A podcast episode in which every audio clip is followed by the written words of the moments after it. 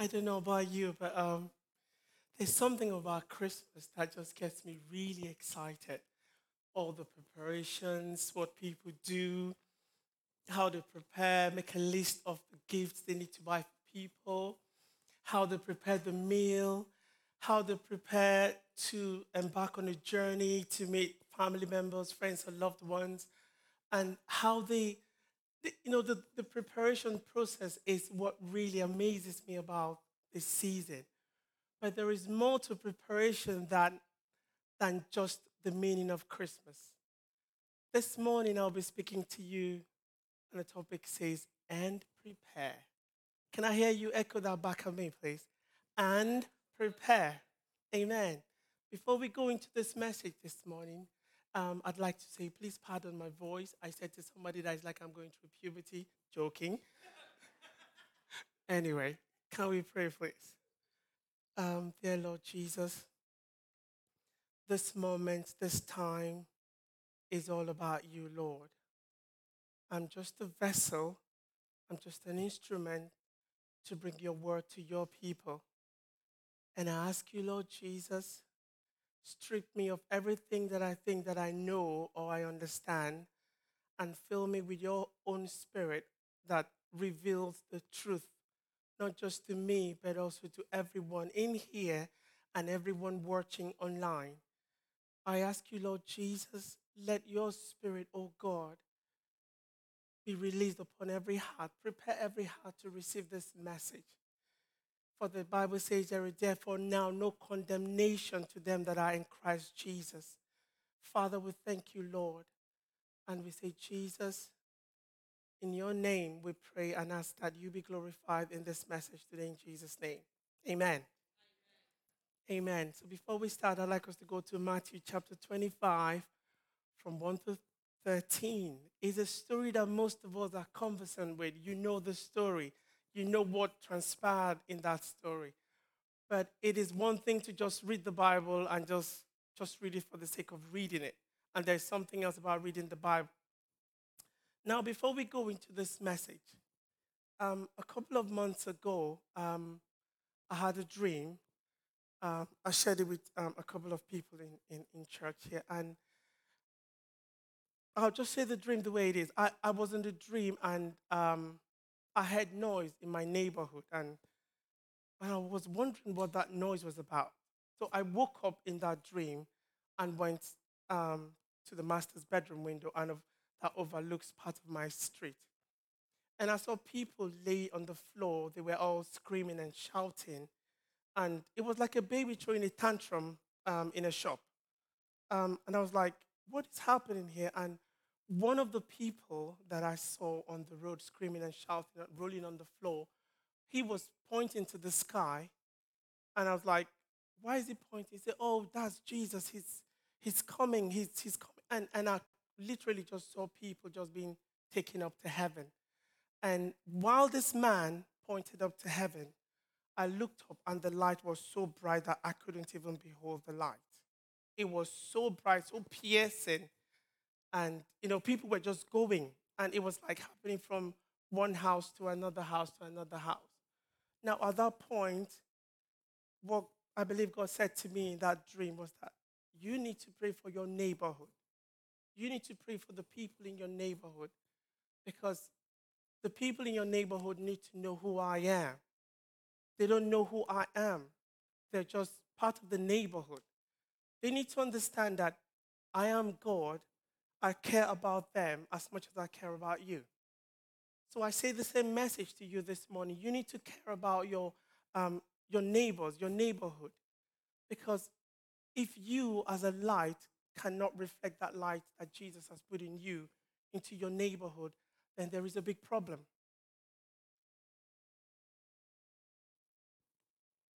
There are two types of Christians I would like to explain when I read this you have that Christian, that type of um, believer who just sieves out the word of God and like, yeah, you know what?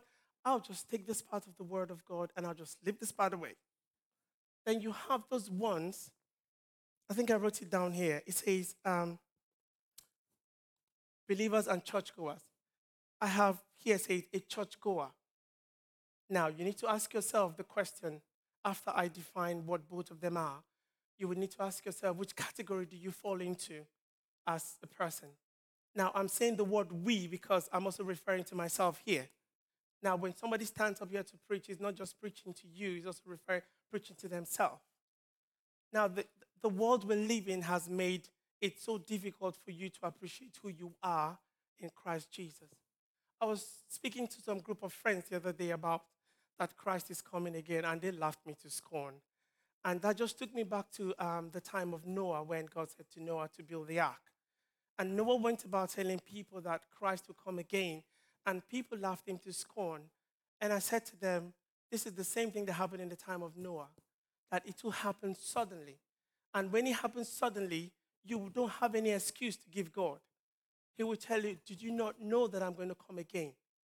Oh, where? We're in the season where Christ is born. Hallelujah. But there is a season when he will return. And when he returns, he's not going to take an excuse from you or from me. He's going to say, You had the word, you had everything to live for, but you chose this. Anyway, let me not digress from what I'm talking about this morning. A church goer, listen to this very carefully, is a believer who acts like the world, not the word, not the Bible. They act like the world. They pick and choose what they want from the, from the Bible. Then a disciple is a believer who acts like Christ and lives the word. Two things there the world, the word. Bible says we should not love the world or the things that are in the world. Anyway, let me go to my scripture. This I just I just you know um, spice it up a little bit before we go into the main message. Um, if you open your Bibles to the book of uh, Matthew 25, 1 to 13, please.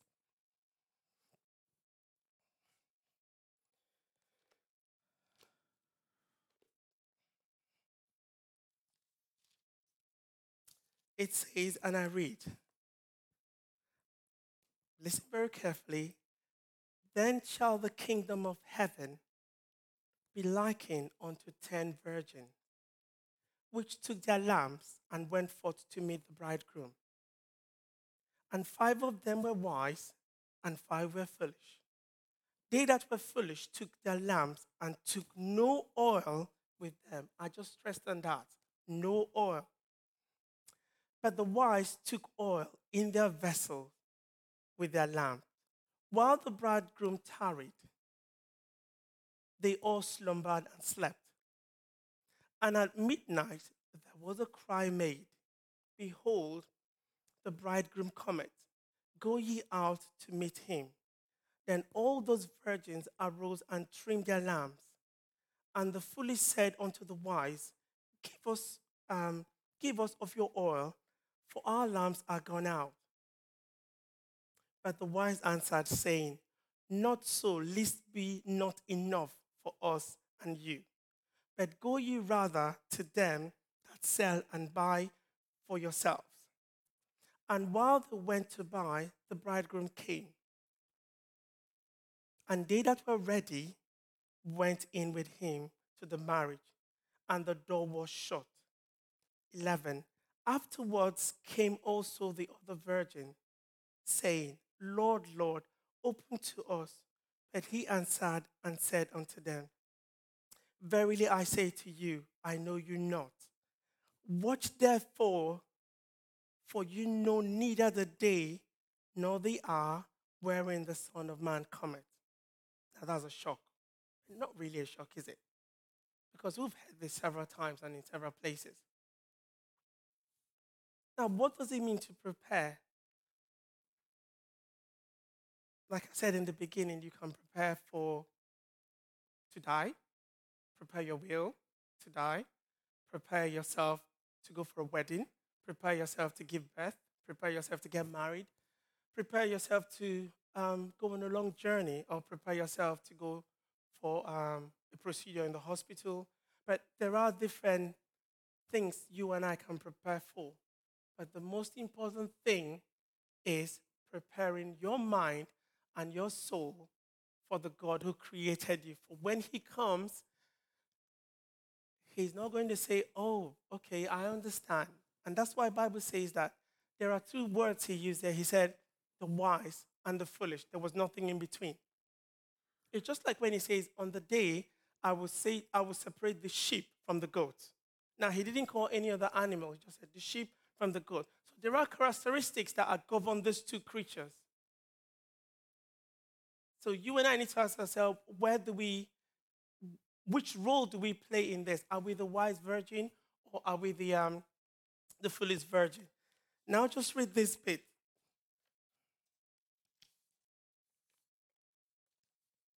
Now, while studying, I came across this by um, D.A. Carson in the expository Bible commentary. This is how he described the whole certain. He says, Normally, the bridegroom, with some close friends, left his home to go to the bride's home, where there were various numerous um, ceremonies, followed by a procession through the streets. After nightfall, to his home. The ten virgins may be bridegrooms who have been ass- assisting the bride, and they expect to meet the groom as he comes from the bride's house. Everyone in the procession was expected to carry his or her own torch. Those without the torch will be assumed to be party crashers or even um, brigands the, fest, the festivities, which might last several days, would normally get underway at the groom's house. The torch was either a lamp with a small oil tank and wick or a stick with a rag soaked in oil on the end of it, which will require occasional resoaking to maintain the flame. Now, this ten virgin the wise, the Bible says, took oil with them, and the foolish didn't take extra oil. Now, if you remember, the Bible says that in Genesis that when God created the earth, the world, that He spoke the word and the Holy Spirit brought the word to be. The Holy Spirit was the creative um, genius who made, who, brought, who made everything come to pass.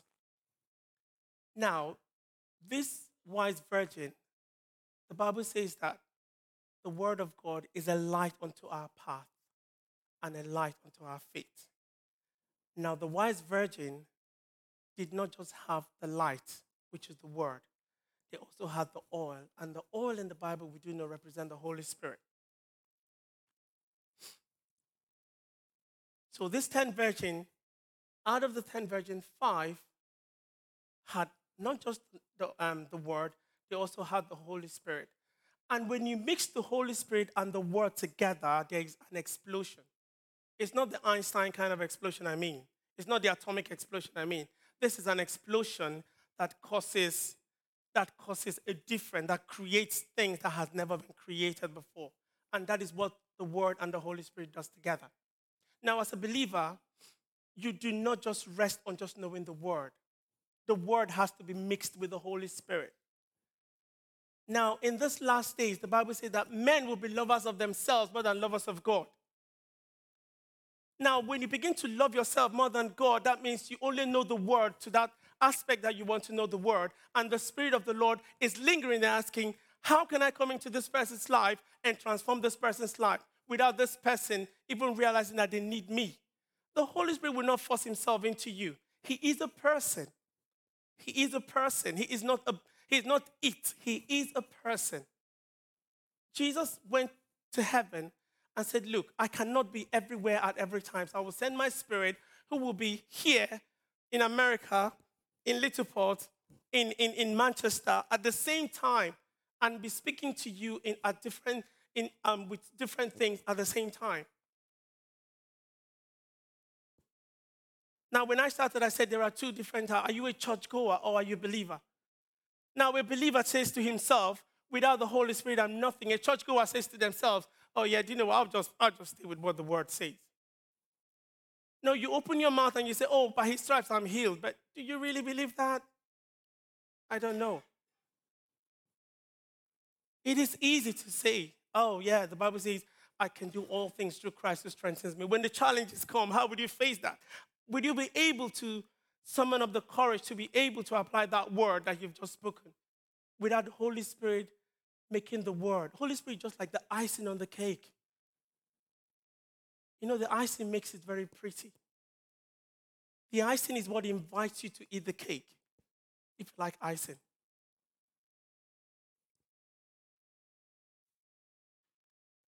The overall and, and easily seen trust of this parable is that Christ will return at an unknown hour and that his people must be ready. You and I must be ready. Now, last week, Constance preached, um, two weeks ago, Constance preached a message and she said, You need to be visible. You need to be, you need to be seen. You have the light to be seen, but you need the Holy Spirit to be, to be seen even better, to be, to be more visible to the, to the eyes.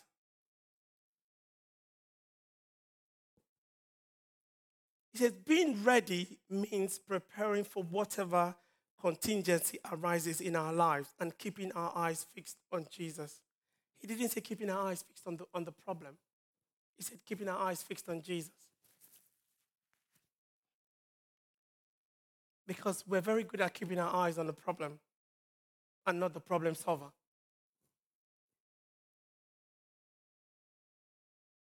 And he says, um, keeping our eyes fixed on Jesus at all times, not sometimes. You know, the other um, couple of months ago, Pastor Giles was preaching a message where he said he was on his phone and he almost rammed into a lamppost. Mine was like that, but not that way. I had my phone and I was just flicking through my phone like that, like that. Just I was just endlessly engrossed in just going through my phone. And a voice just said to me, How many minutes, second, hour have you been on the phone? And gosh, that really, I just dropped the phone. I was so scared, I dropped the phone. I'm like, oh gosh. And you know what? I took a moment and I just pondered over like, but that's true. That's where we are if you can text somebody about the person, why can't you text God first thing in the morning about you?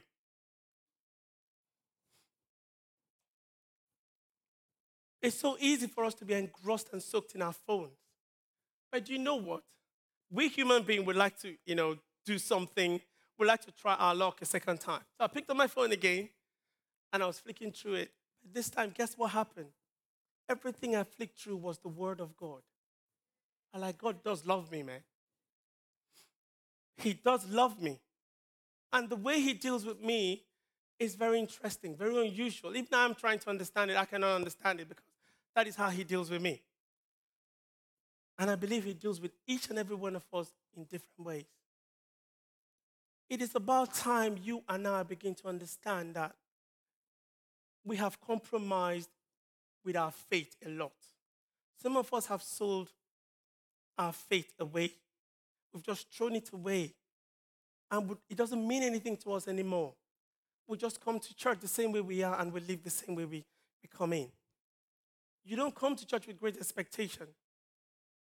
You come to church and worship is going on.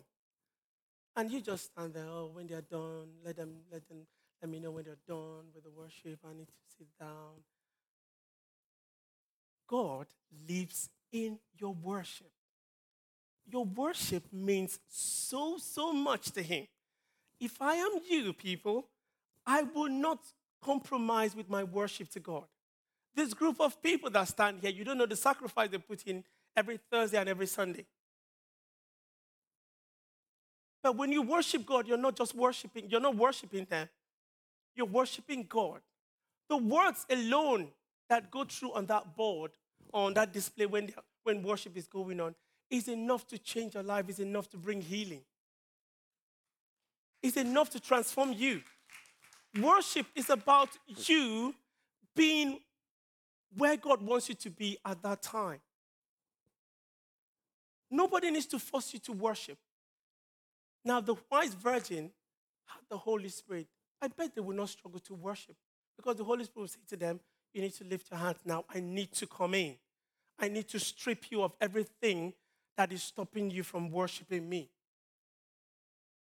But the foolish, they only had the word, they did not have the Holy Spirit. And you know the interesting thing is that the Bible says in verse 12, um, sorry, the Bible says in 10, and while that the, the, the wise, this is interesting now, the wise said to the foolish, We can't give you this oil. No, no, no. Salvation cannot be transferred. When you give your life to Christ, it's between you and your God. Nobody goes to buy salvation. Oh, can I buy it off you? I, I heard you've given your life to Christ. Can I buy it off? No, it doesn't happen. No, no, no, it doesn't happen. Your salvation is for you and you alone.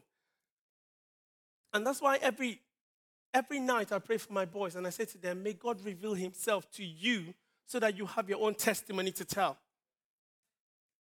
I'm not going to come and tell, even though I tell you my testimony over and over again, you need to desire to want to know who God is.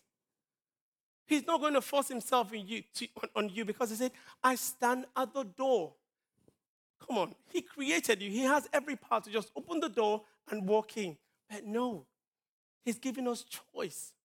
And that is what is killing humanity today the choice that God has freely given to us. We just abuse the privilege of, of having a choice. The five virgins who have the extra oil represent the truly born again who are looking with eagerness to the coming of Christ. Are you? Am I? And he goes on to say, they have, they have saving faith and have determined that whatever occurs, be it Lent, Lent, time, or adverse circumstances, when Jesus returns, they will be looking with eagerness. Are you really? Or are we being swept away by the happenings of the world? Or what's the latest this? Or what's the latest that? Nobody says, oh, what's the latest thing God is saying about this situation that the government is saying? What's the Lord, what's God saying about, um, about my church? What's, what's God saying about the group I belong to in my church? Everybody just, we are all just so engrossed and, and, and overwhelmed by the happenings in the world and forget that everything that is happening right now is in the Bible. It shouldn't be a shock to you that things are happening, war is happening, breaking out, earthquake is happening, flood is happening. It's there. It's, it's there. I don't need to open it to show you. You need to work out your salvation with fear and trembling. Trembling there is you reverencing God and making God understand that, look, I do not know anything about this, but I will appreciate and love for you to teach me. The humility of your heart is what God wants. What kind of sacrifice are you willing to give? The, ten, the five virgins that were wise, they were so eager to meet the Maker. Are, you, are we really, as a church, are we really ready to meet with God? Or are we so engrossed with, oh, this, oh, that, oh, this, oh, I want the latest this, I want the latest that? There is no crime in having the latest thing, don't get me wrong. But when that thing comes between you and your creator and what the Bible says about what, where you're going to be and how you're going to get it, then it becomes a problem.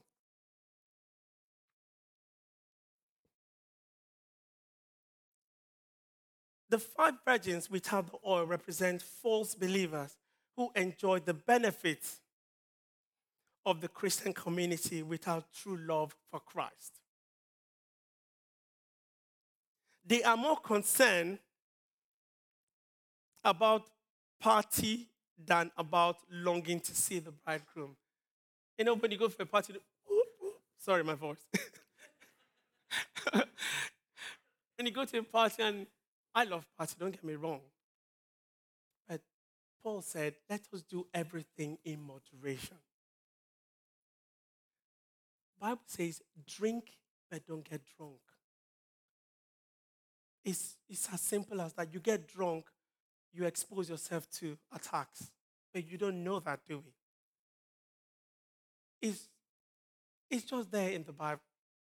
Bible says, do not steal, do not tell lies.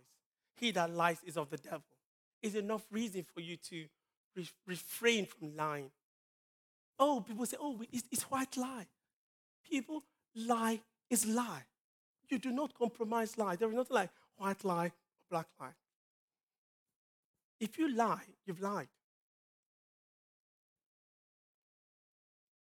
So he goes on to say, um, I'll read on. Um, their hope is in that, in that their association with true believers. You know, they, they kind of, okay, yeah, she's a believer, she's spiritually sound. I'll just, you know, hang around her. Maybe in times of trouble, she'll protect me. No. No, it wouldn't happen. And it doesn't happen that way. One person's faith in Jesus cannot save another. I, I think I said that earlier on. The Lord, the Lord, Lord, I do not know you, of verse 11 and 12. Now, imagine at the end of the day you go to, to, to Christ and he says to you, I don't know you. Ouch. That, that's, that really hurts, man. You don't want God to tell you that. You want to be that person where the Bible says, Oh, good and faithful servant. That is what you want to hear. You don't want to hear, I don't know you. Imagine Christ coming now and he looks at every one of us and, like, I don't know you. You ask yourself, Oh man, that is deep. It's better for humans to tell you, I don't know you, than your creator to tell you, I don't know you.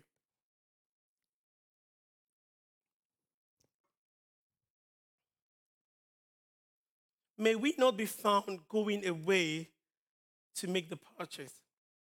The wise said to the foolish, Yeah, yeah, you can hurry up, hurry up before the, um, the, um, the bridegroom comes. Just run along, you find oil. But it's interesting, though, that by midnight hour, they still found where to buy oil.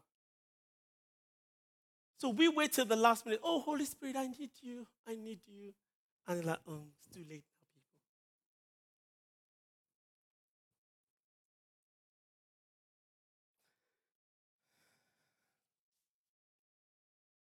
He says, Watch therefore, for ye know neither the day nor the hour. People, your maker, my maker is coming someday. And we need to be very careful how we live our lives in our homes, in our neighborhood, in our places of work. You and I need to be very, very, I stress on the word very, very, because for the past couple the past couple of months, God has been speaking to me about his coming. Uh, people, fine, everybody will say, um, well, he's been saying this how many years ago? Oh, yeah, he's been saying it many years ago. But that gave birth to this message. Which virgin are you? Are you the one who knows the word and applies the word to your everyday life? Or are you the one who just, you know, I'd like to encourage you people to, if you don't have one, try and get one for yourself. Get a jotter. And when a word is being preached, I believe God is God takes every word that's been preached on this altar. There is a word that kind of ministers to you. Like I said, when Constance preached the other week, she said, You need to be seen, you need to be visible. And that kind of hit me. And I wrote it down in my notes. You're able to go back and read through your notes. Look at those scriptures, except you have a magnetic brain, which, of course, good luck to you with that. But if you do not have a magnetic brain, it's not all about your. Even if you have your phone, you can still put a mess. You can still put those words. Those, because for every single Sunday you come to church or you watch online, there is a word that God has prepared for your heart for that day. I wasn't meant to preach today, people. As at Thursday, I had no voice to preach. I had no voice to preach. I said to Pastor Charles, I've lost my voice. I'm not sure I'm going to preach. And some lovely friends went into prayers for me to be able to speak. So hence the croaky voice. People, where do you find yourself? Where do you want to be to be found? Do you want to be the wise virgin or do you want to be the foolish one? You do not want the door to be shut on you when the master comes. He will come whether we like it or not. And when he comes, would you be ready? Would you be prepared? Would we as a church be prepared? Do not compromise on your faith. Do not compromise on the time you need to study the word. Do not compromise on the time you need to speak with your master. You've had enough time looking at your phone, you've had enough time watching TV, Netflix, movies. There's nothing wrong with that. But ask yourself the time I spend in doing that, how much of that hour, how much of that second, how much of that minute have I really assigned to God? How many? I'm guilty. I'm, I'm guilty of that too. So I'm not just pointing a accusing finger at anybody. I'm also talking to myself. When he comes, he's not going to take any excuses from any of us.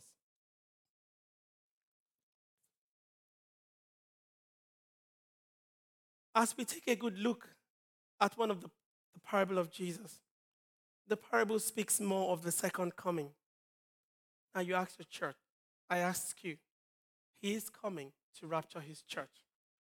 His church will not go through the tribulation listed in the book of Revelation. The church will be raptured, and only those that are ready, only those that are prepared. See, we must acknowledge upfront that there has been much debate as to the meaning of the word of our Savior in this parable. He says, We're expected to be prepared for it might happen at any time. At least one aspect of this parable can be, can be known with absolute certainty. The bridegroom is Jesus Christ. And his parable describes his return and how we cannot take it for granted. God pictures himself as the husband of Israel. And this is in the New Testament. This is in John 3 27 to 30. Just write it down. And it's also in Matthew 9, verse 15. And it's also in Mark chapter 2, 19 to 20. Christ also pictures himself as the bride of the church. Now, who is the church? You and me. We are the church. He died for the church. He sacrificed everything for the church. So imagine somebody sacrificing everything for the church. Do you not think that that person holds his church so important that he had to sacrifice himself for the church? He could have done, he could have refused it and said, Look, I'm not coming to do this. But no, he didn't. He said to the Father, I am going to do this for my people. And he's come and he's done it. Let's not take our lives for granted, church. Let's not take our positions for granted. For the grace of God that brings salvation has appeared to all men. And that is Titus chapter 2, verse 11 to 14. Let's not take grace for granted as a church. Let's not play with grace. Let's not do things and say, oh, we're forgiven. Grace, grace, grace. Yeah, we all, we, we, we all like to hide under the umbrella of grace. Paul said, Should we continue in sin that grace may abound? And he ends up saying, God forbid. Let's not take grace for granted. Now, while I'm closing,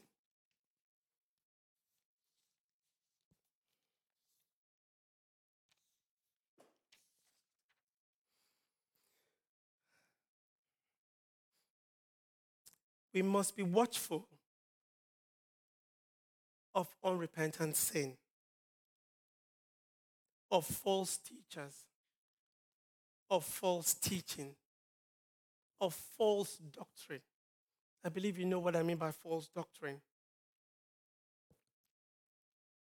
Where people try to make the word of God fit, fit their situation or fit, you know, forgetting that the Bible says whoever takes out from the Bible, something will be taken out of the person and whoever adds, something will be added to the person. He says we must be watchful of, of sinful compromise, of those who tempt us with sin, of those who try to violate your conscience or abiding convictions. We must be watchful of the wolves in sheep's clothing. We must be watchful of our own sin and the need to continue repenting. We must be watchful of the corrupt church. we must be watchful of the pride and conceit. We must be watchful of those that are watchful, but without prayer and humility. He says, Watch therefore, watch therefore. Watchful of baptismal regeneration, of those who have replaced their salt with sugar.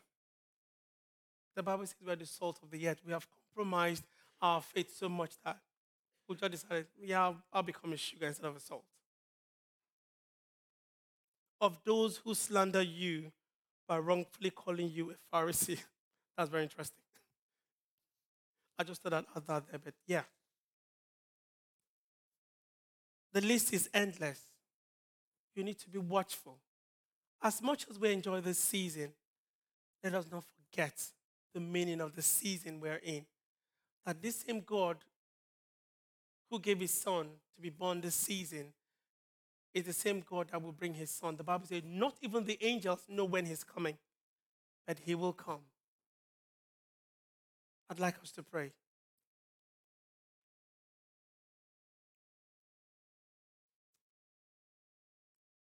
Before I pray, I'd like to just read this final part. Charles Spurgeon said the following about the false converts. He said, Spurgeon said, Let us feign hope that we are not to gather from our Lord's word. That one half of the process, professing church, one half of the professing church is composed of those whom he calls foolish.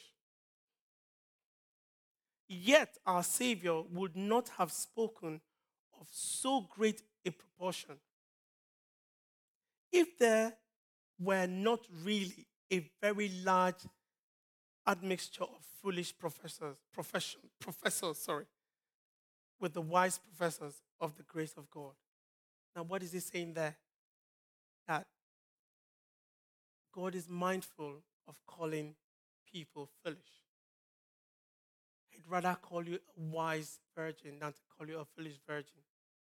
So this morning, you choose where you belong and where you want to go. Heavenly Father, I have said what you want me to say, Lord. I believe I've said it the way you want me to say it.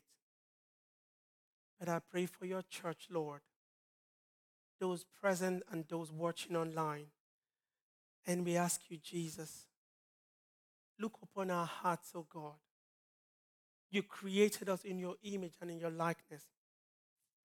We say, Jesus, have mercy upon us, Lord. In any way we've sinned against you as a church or as individual, we ask you, Lord, let us see repentance as something that you desire us to, to undertake, Lord. Create in us a clean heart, O Lord, and renew aright your spirit within us. Father, we just thank you, Lord, that, Father, this word has fallen on every heart, and that, Lord, you will help us and teach us through your Holy Spirit to see the need to know the word and to have the Holy Spirit. We thank you, Father, as we journey through this week, Lord. We ask you, Jesus, let your presence teach us to walk in faith, to walk in you, and to acknowledge you, Lord, in all that we do. We thank you for your grace and your presence, that we will not be caught unawares with your coming, Lord, but that we as a church we will be ready and will be prepared. Thank you, Lord Jesus. In Jesus' name we pray. Amen.